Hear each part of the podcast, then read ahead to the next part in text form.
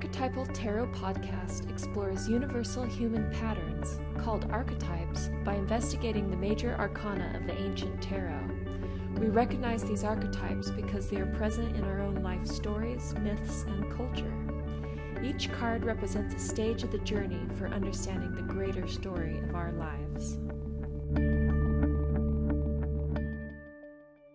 Welcome to the Archetypal Tarot Podcast. I'm Julienne Jabot, and with me is my co conspirator, Cyndera Quackenbush.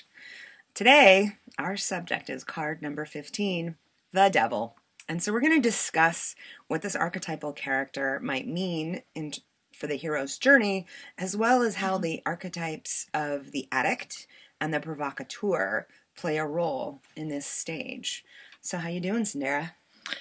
I'm doing pretty well. I'm, I'm excited about having the devil uh, join us today for Yeah. this podcast. I think it's totally appropriate. We've got uh, it's it's just after New Year's here, and I'm sure many people are uh, making resolutions, breaking resolutions, thinking about um, good habits and maybe ones that aren't so good for them. So timing seems to be good. So let's why don't we, as usual, take a look at uh, take a look at our little devilish friend here as it's depicted in.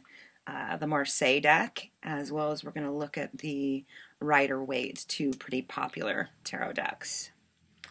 Yeah, so in the Marseilles deck we've got we've got the devil standing right here in the The devil- center. it's the devil wearing yoga pants. I'm sorry.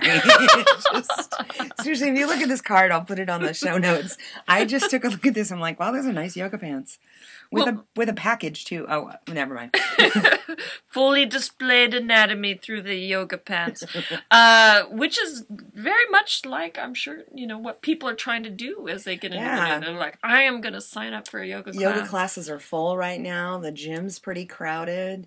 you Yeah, know? little little belly here and uh, some some man boobs. Uh, th- there's an androgynous element to Yeah. this devil, yeah. absolutely to this Marseilles version. Uh, he's got bat wings and uh, and he appears to be left-handed, right? And and I think the most significant, if you look at the at the Marseille card, is there's a the the devil he she because it really does seem very androgynous is holding the sword by the blade. Yeah, yeah. There's no handle to the sword. That's Yeah, really it's interesting. basically just a big sharp piece of steel. So painful. And uh, and then below this devilish figure, we have these two little impish looking characters uh, that are tied by a rope that is attached to the base of uh, looks like a vase of what the the devil is standing on. And these little imps have their hands tied behind their back, and they have these ropes that are fairly loose around the neck. I Yeah. must make that uh, observation at this moment. Uh, one imp even seems to be smiling as it's Yeah, tied don't- up by the devil. they The other don't- one looks not not quite as pleased. And they're they're in this in in both the Rider Waite and the Marseille in most of the depictions of the devil card these two imps or these two characters are pretty uh, clearly a masculine and feminine character. They're they're they do look like a man and a woman.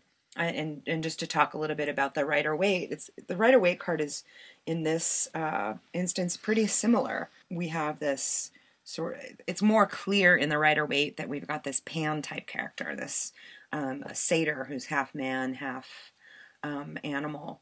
But it's scarier. It you- is you- scary. The the background is is darker. There's an upside down uh, pentagram, uh, which is often uh, you know recognized as a the symbol for the devil, and he's he's frowning. Whereas uh, in the Marseilles, you know, the, the, it's a smiling devil. You know, He's kind of crossing his eyes. On He's crossing his eyes. You know, he he looks pretty uh, demeaning, deceptive, and so forth. But but this guy's outright frowning in the Rider Waite deck. Uh, an upside down torch uh, that he's holding, and uh, and then those two more humanly looking imps this time around. And they, as I think, the most important um, part of these two characters that are chained up or tied up is that, um, and we'll talk about this a little later, is that the chains or the ropes around their neck they're not exactly tight. They're not wearing collars. They're they're loose enough that you you could take it you could take it off. And they don't look in either of the cards like they're struggling to get free. They're No. just hanging out there. it's it, to me it's not a vision of hell right we see this devil character but it's not necessarily that um, prototypical christian view of hell where people are in you know forever in pain and in flames this is this to me really strikes me as something symbolic that we need to we need to take a look at it's not as blatant i think and I think this card's really fascinating. I mean, it's it's huge. It's really they're big archetypes that I look forward to kind of unpacking a little bit here. Well, unpack we will do. So, but this is kind of weird that we reach these characters, right? So, last card, we were at the Temperance. We had this very uh, beautiful, peaceful, angelic angel. Angel, Literally. Yeah, we had the angel last time around. And then here we are, we have the fallen angel. Um, seems completely opposite. So, what what sense can we make of this for the as a hero stage after the card of Temperance? Is is the question we've got to figure out right now. True, and uh, to keep in mind that our next card is going to be the Tower. So we have this angel, devil, tower. Wow. So there's a really interesting story. And before before we go too far into that, I wanted to point out what we were talking about earlier, Cyndera, is we had the death card a couple cards ago, right? So there is this eagerness, I think, within all of us in terms of our lives when something dies or something goes away that we want to re we got to be reborn. You know, we want to go from A to Z real quickly because it's going to be uncomfortable. And we're, you know, we're rebirth isn't upon us yet. We are part we are in this process. And if you look at these cards between death and judgment as being a part of this process. They are that mythological underworld, and we're still in it. And so, to put it in that context, we can see that, yeah, it kind of makes sense that, you know, the angel kind of pulls us out of this death period, and we get a lot of um, information and lesson and guidance that we pick up from the angel. And then, of course, we're going to have to come to the devil and meet what I would consider um, shadows. Yeah, that's right. And, and many people would prefer to skip this stage, but the ta- what the beauty of the tarot is that it doesn't let us skip this stage. We've we've got to look at the shadowy aspects of ourselves. We have to look at uh, what is keeping us from reaching a, a pivotal point of you know I, I, I, you know I've uh, studied Jung. I don't want to say throw the wholeness world around, but uh, I think this leads us into a good conversation about. So if we we want to mediate with the angel, Mm-hmm. we we might start to feel like we have to do uh, we have to mediate. We have to be start to take on the responsibility of that mediation. So we may begin to strive for perfection. Mm-hmm. Um, this is my rebirth period. I'm going to do it perfectly. I'm going to be fresh and new, and it's all going to be great. Well, the devil allows us to look a little deeper than that into what our human nature, and also, uh, given his bat wings and his half goat self, wearing yoga pants or not, we have to look at our animal natures. That's that is what this about and I, I totally agree. I think it's so easy to think of the hero's journey as being a, a linear path and I'll, i say this again it's cyclical right? And I, I think when we come upon the devil because you know most of us have been around a few times we've been around this circle any number of times and we've we are always working with things that we crave and we desire which is a lot to do with this card. And this sort of we look at this as another time that we're going to consciously really take a look at what what our relationship is to our body and our desires emotional feelings but this one is really focused on physical physically manifested real world tangible stuff. What are we addicted to? What are you know in in terms of how we make our choices how does the devil how does the addict archetype how does the provocateur provoke us to maybe make choices that aren't the best for us and how how did that affect us in the past? So we're coming around like on a circle to say, oh, okay, now is a good time for me to really take a look at that. And, And- it's New Year's too, so a lot of people are really, really looking at like, wow, where where do I let myself down? Where do I break promises? But the, that superficial sort of I'm not going to do A, B, and C in this Mhm. new year, it, they they often don't last because there's a deeper issue. There's a, and I I often feel or or have noticed that a denial or misunderstanding or uh, uh, complete blocking of the animal self uh, Mhm. leads to the addiction Yeah. because you feel like you're not being fed on a deep level. Yeah. Look at the whole results of the Victorian era. The, the, this blocking out of the sexual aspect Mhm. leads to the most depravity that you could possibly imagine. Yeah, within within that era. So I think it's it's good to take a look at this card as it's a friendly card in a way. It's like, hey, let's everybody is addicted to something or or some idea or has some behavior. And you know, in my practice, I I do look at the addict archetype as being universal. Everyone has to one degree or another the the addict working working within them. And it's a good time of year to take a look at it and embrace it to say, hey, wow, this is something I work with. And to not try to put it back in the corner or just try to to change it, to en- to engage in the process of, of working with it and understanding, you know, what's what's right about what you're working with. What is that what is the message of that addiction trying to trying to teach you instead of just going, Nope, I won't do it anymore, I'm gonna shut the door. So the devil's, you know, this uh, fallen angel archetype, this provocateur is is provoking us to take a deeper look. And so, Cyndera, I mean, I guess I had a question a little bit from a mythological standpoint. The uh, this character here, he looks a lot like Pan, Mm-hmm. who's a, a trickster god, and and what do you think about him, Pan being this like half human, half animal creature? You know, I'm, I want to know more about what you think about that relationship to the body in terms of the animal. Yeah, I think it's an invitation to look at one's natural self.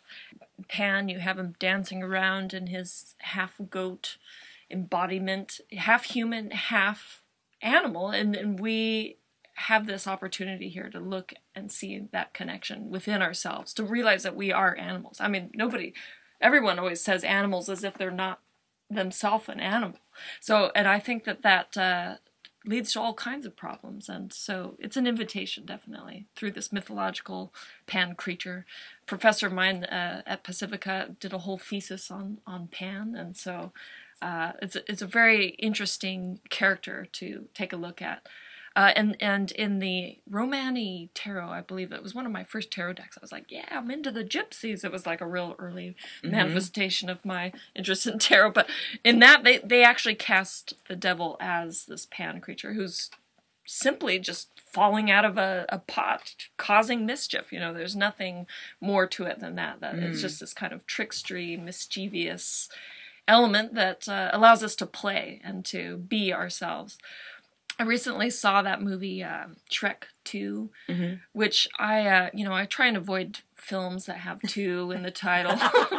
Um, Sequels suck. but yeah, not always. Not, Not always. Shrek 2 was good. Uh, Shrek 2 was really good, and I, I didn't realize that. I, I- think I li- even It liked it better than the 1st Mhm. one, but it's all about uh, accepting your ogre nature. Accepting your inner ogre. yeah, and I. I, I thought that that film was so beautiful and such a departure from the usual uh, Disney beautification fairy tale. You know, it's it's very much about accepting yourself as an animal that burps and farts and and you know d- is is angry and moody sometimes. You know, those characters are angry and moody at, at points, and and and it's okay to be that way.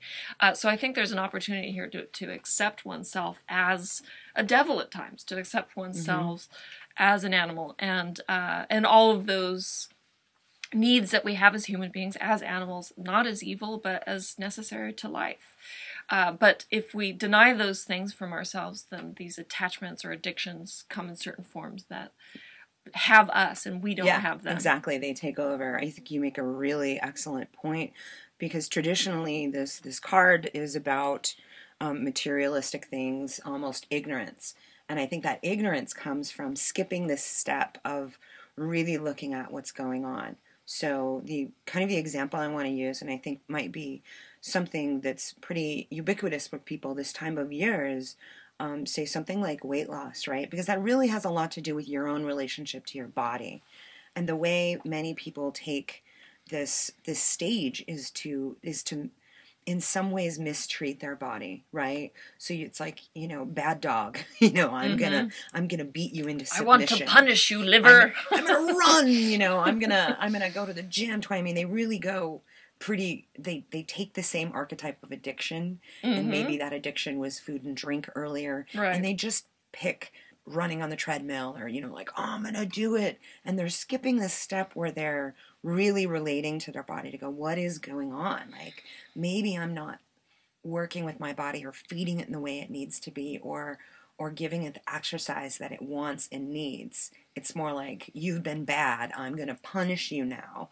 And that that attitude is is um, is brought to light here that you don't you know it's not necessary to to look at it as a punishment. To look at um, the way you've treated your body in the in the past and the way you're going to treat it now you know symbolically is kind of the same it's like I, I punished myself then but it felt good and now i'm going to punish myself and mm. maybe it won't feel as good mm-hmm. so it's this it's this kind of idea of, of if you know what are you a slave what are you a slave to right now what mm-hmm. what are you hooked into is is the supposed cure for your ills pretty much the same thing mm-hmm. you know i think a great lesson here is, is that if you suppress the pan you know he's just this kind of gentle frolicking animal with some some basic needs if you push him down into the pot, you know, and don't let him come out to play. It's he's going to grow into this, you know, monstrous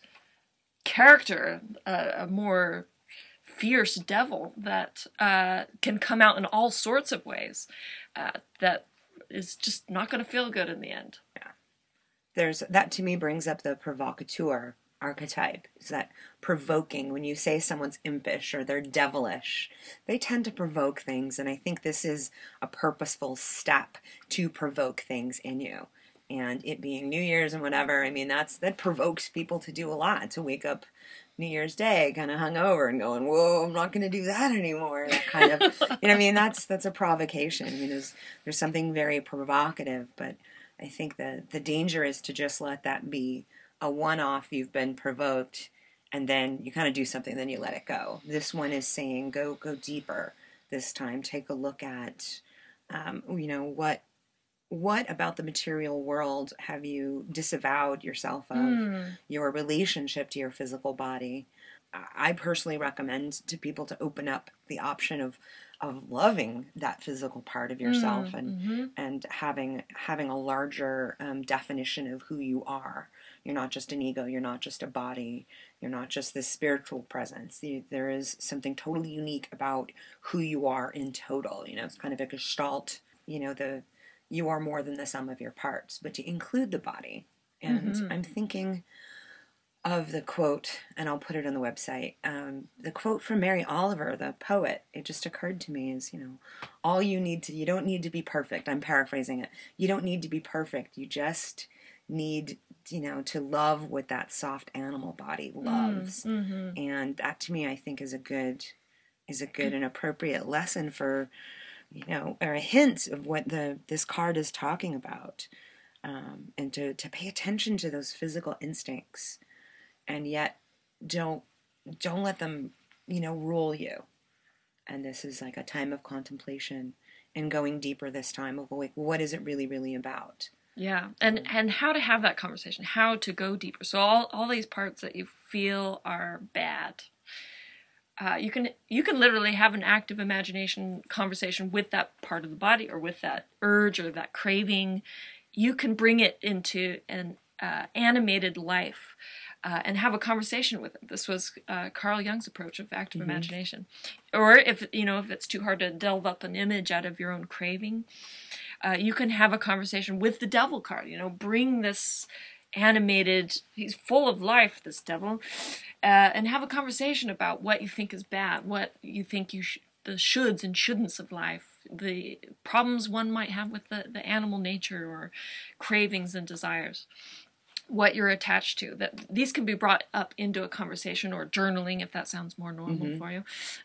any kind of safe space i think when you're when you have come to the place like this where you are gonna you're gonna you feel the need to mention the unmentionable and to do that in a safe supportive group i know there's a lot of 12 step groups that's what they provide therapists friends you know there are a lot of people this time of year who are like quitting smoking or dieting and and a big part of that is that group right?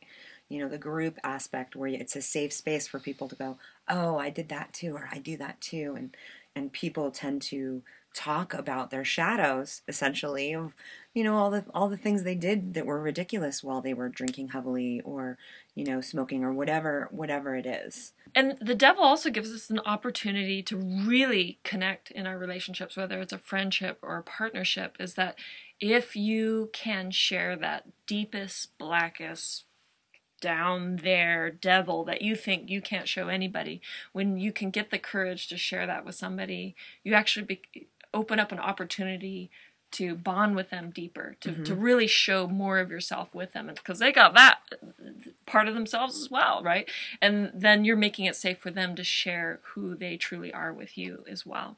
so yeah if you thought this was a scary card hey you know there's there's so so much here and i think just well i mean because it's the devil and and obviously there's just immense amount of history and uh, from judeo-christian all of them the devils basically exist in all the wisdom traditions even tibetan uh, buddhist everywhere it's ubiquitous um, it, but the idea that i think we're, we're presenting here is is the reason all of those traditions have a devil character is it's like our it's our collective projection of all the crap we don't want to Right. look at That's right. you know i mean it is Yeah. powerful and it is powerful because we repress it and Mhm. and it gets it the more you press it back the more it gains power. That's right. you know and um And if anyone rejects that devil in you, they ain't worth your time. well well it's it's a matter of projection. We tend to we will dislike and um, move away from anything that we see in someone else that we see in ourselves that we're not ready to look at or we're not ready to work with. So it is a big deal and this is you know we're still in the underworld here. We're still in this um, regrowth period where we're we're coming upon things like our passions our temptations um, to a degree doubt you know people can be addicted to doubt You wanted to jump to rebirth, you say. you wanted to get to the flowers and the seeds and the birds. wow.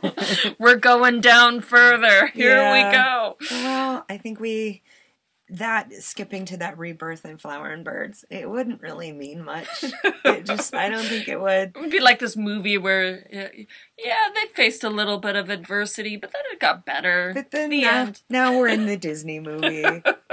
this is I think we're really more in like a Danish film at this point. We're, we're going Lars von Trier for a little while.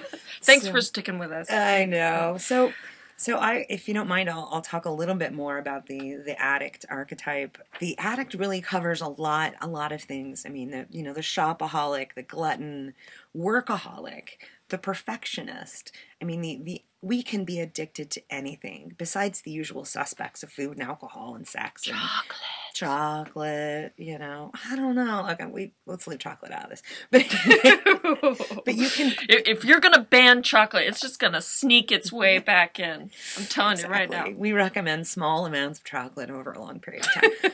um, but there's, I mean, even as as out there as spiritual practice and the way the people approach their own practices, if if if basically you are, if your head and your heart are separated, if your head is saying one thing and your heart is saying another, and your will, which is what you do next, the way you make your choices, um, if there's a blockage there, if things aren't working, that's the addict. That's that like I am completely compelled to go and do this. And it's interesting. Chocolate. And when I We've already talked about chocolate. We're, we're fine. We'll get you some later. Um, but when I googled the uh, the addict archetype just recently, people came up with um, like the TV show Monk. I don't think he's. I mean, yeah, it is the addict, but it's it's like uh um, he's compulsive about what he does. So there's no, you know, the head and the heart are are there. So I think that's it's a decent example of of what it can be. And it's and its positive aspect, and believe me, there is one for this archetype, is that it it will come up and remind us of where our power is in that moment. And it, it can recognize that an action or a substance can influence influence us in such a way that we start working on autopilot. Because when an addict is in full addict mode, there's basically a very narrow band.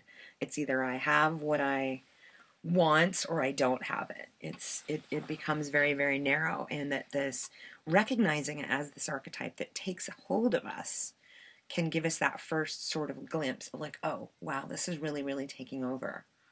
And then from there you can work with it, ask for help. And confronting it and being able to break an old pattern can be extremely freeing. I mean, there are so many people who've recovered from major addictions that said, you know what? I didn't realize I could do it. But when I did, I could do anything. You know, once I quit drinking or quit smoking or quit obsessing over being perfect, once you beat that, I mean, it's a it's a big test um, that many of I mean, I would say everybody has a little bit of the addict archetype, one way or another, and things like perfectionism are just so socially acceptable. Mm-hmm. They are. I mean, you've got social pressure against drinking and drugs and sex and all of those things, so that you know that's there. But perfectionism, that I mean, people tend to have rewards for being a perfectionist. I personally don't think that's right. It's it's the same thing. You're addicted to the unattainable to a degree. And then it's all about the devil in the details. And the devil is in the details. You want to talk about that a little bit more? No. No. no, but what what that means is that it's it's not the bigger picture that's being paid attention mm-hmm. to. That you're not submitting yourself uh, to this to to the real parts of yourself emerging. It's it, it's a dedication to this little thing. It's just got to be right here. That's, exactly. Know. So and that can happen to anybody. I mean, if you're people who are obsessed with their bodies and perfection, they can't see the big picture. They can't see the the beauty of the total part of who they are. They're obsessing about their pinky toe that doesn't look right, or the extra little bit of fat that's on their butt, or whatever it is that's that's the the devil in the details with the perfectionist is there's there's no way they're ever going to be happy until this one thing is fixed and then they're going to find something else.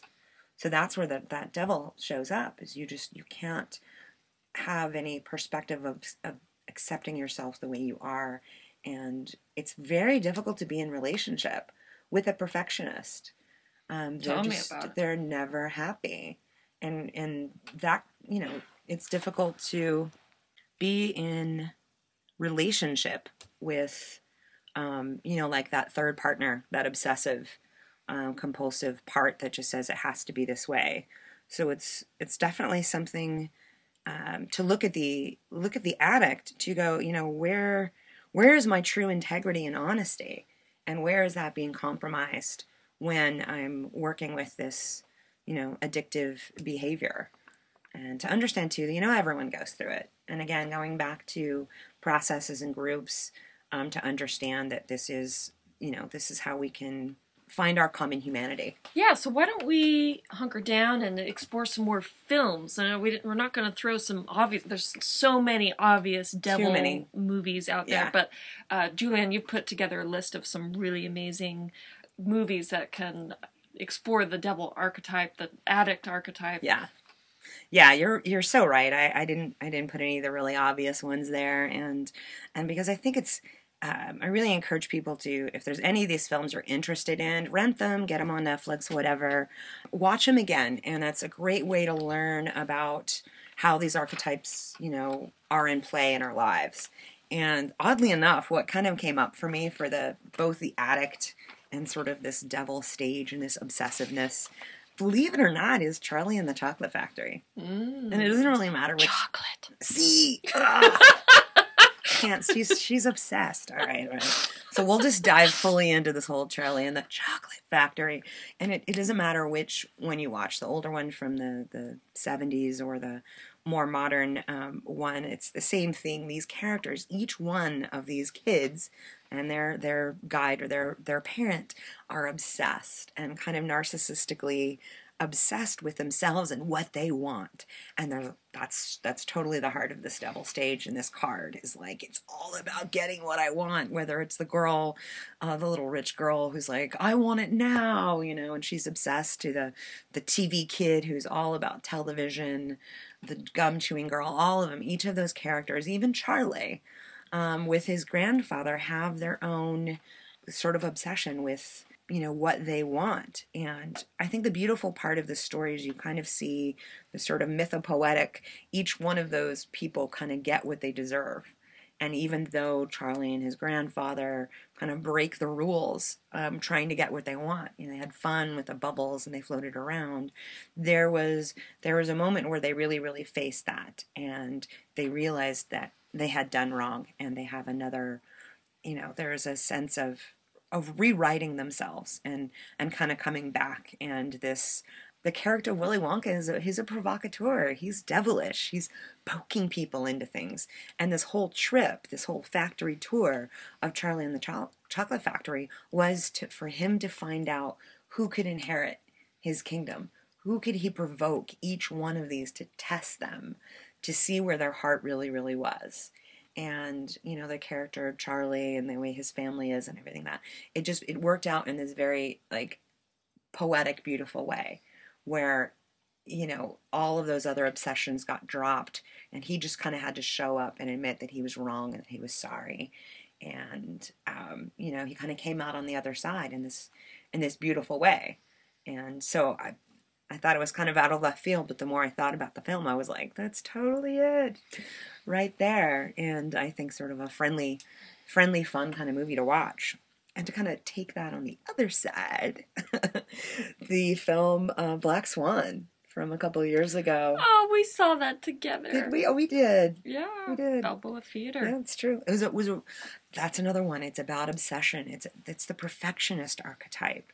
It's how we can get absolutely obsessed with something, and two, with that, um, something note, worth noting is other people will support you in your addictions, like the mother of the, mm. the hmm. ballerina completely egged her, her daughter on and fed that obsessiveness.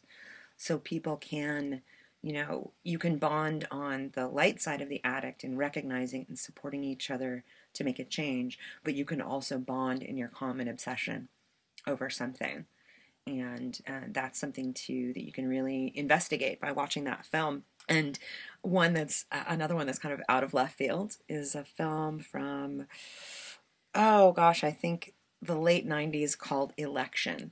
It's a film by alexander payne and it's reese witherspoon and matthew broderick. And there's so much obsession and addiction and trying to you know really really trying to have like self-control and figure out what you want. There's a lot of denial and repression in it, and it's funny. It's funny and it's dark too, but I, I think that film election is is definitely all about this devil stage and bringing things out and denial and and then on the in the show notes I will list I've listed so many other great films that really talk about the addict archetype in uh, in probably a little more straightforward ways, like um, Anne Hathaway and Rachel Rachel getting married, um, Leaving Las Vegas with Nicolas Cage. The movie about Pollock I thought was great with Ed Harris. So there's a lot out there, and it's it's so common. And I think this is it's a good time of year to take a look at it and maybe face whatever your resolutions are um, in a different way, in a little more holistic way, rather than just shutting them out and trying to punish them and make them go away. Invite them in, you know, have a conversation with what's really really going on, and and, and work with it, including the body. Oh, hey.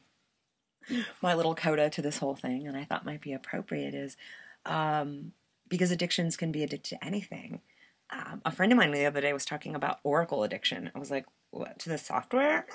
She's like, no. So, like, tarot cards. And I went, oh, that's big. I think everybody who works with tarot cards or any kind of um, system of divination or whatever you want to call it, um, you can get addicted to I gotta pull a card, I gotta pull a card, or mm-hmm. you know, mm-hmm. you get so superstitious about um, making decisions that you really can get addicted to oracle cards or tarot cards. Um, and that's something that we can, can fall into this whole category. Take another look at what your relationship is to the tarot.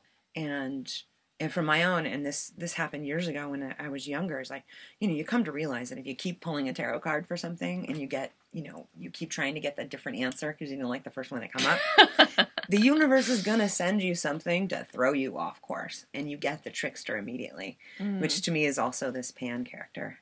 Mm. So And did you know that tarot is the devil's tool? this is what I've I've heard. yeah Yeah. So be careful. uh, sarcasm is the devil's tool, Cyndera. I I guess me and the devil are just too great of pals these days. Can you tell someone has the provocateur archetype? I'm married to the provocateur type.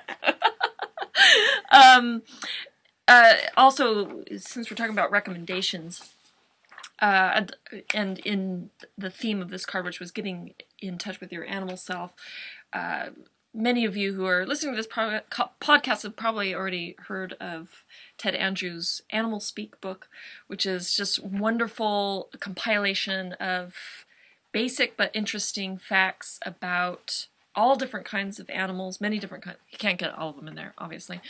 Uh, but a wonderful way to research animals, you know, uh, and how they might be related to individual growth and, and symbolism and so forth. Uh, so if you have a dream about a certain animal, you can look it up in this book, or if it's just up for you and you're seeing a certain animal everywhere, uh, take a look at it, see what it might mean for you. Uh, and it's also just a wonderful way to learn about and connect with the natural world. And what's beyond human and what makes us human sometimes is being connected to and having awareness of different life lifestyles out there. Oh, I like that. Yeah. And um, all of a link to that and a link and resources and photos will all be in the show notes, which you can find out at the end of this recording. So I don't know. Have we have we done justice to the devil? Do you think, Cyndera? Well, I would like to mention also that uh, if you're left-handed, It's the devil's hand. just saying. Well, actually, that means you're using your right brain a lot, which is very creative. Are you left-handed, Cyndera? I don't even know. No, no, I'm right. I'm Uh, right-handed, too. unfortunately, yes. But if you are left-handed, you may be using that creative right brain a little more than the rest of us. Uh, but of course, the creative right brain means you're the devil. So, uh, let's leave it there. I knew you had a tie in there somewhere. Yes, So all right. yes. Well, you know, it's been a fun well, one. look, the devil. He's He's- he's holding it with he- his left hand. He's left-handed. You know. Okay. Anyway. we're going on.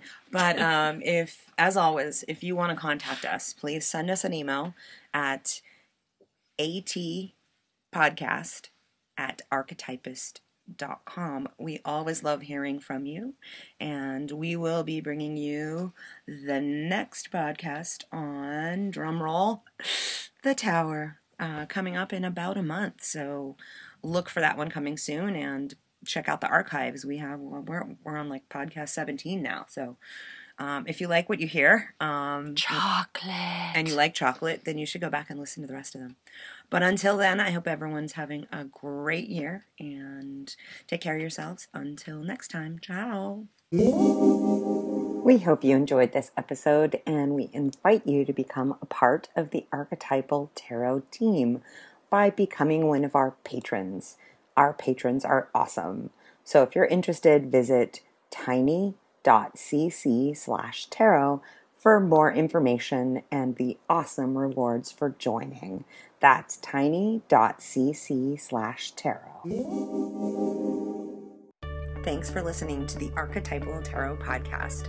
For more information on this show and the resources that we talked about, go to the show notes at archetypist.com slash 2013 slash 01 slash 25 slash devil, or just go to archetypist.com and type in devil in the search box. Thanks so much.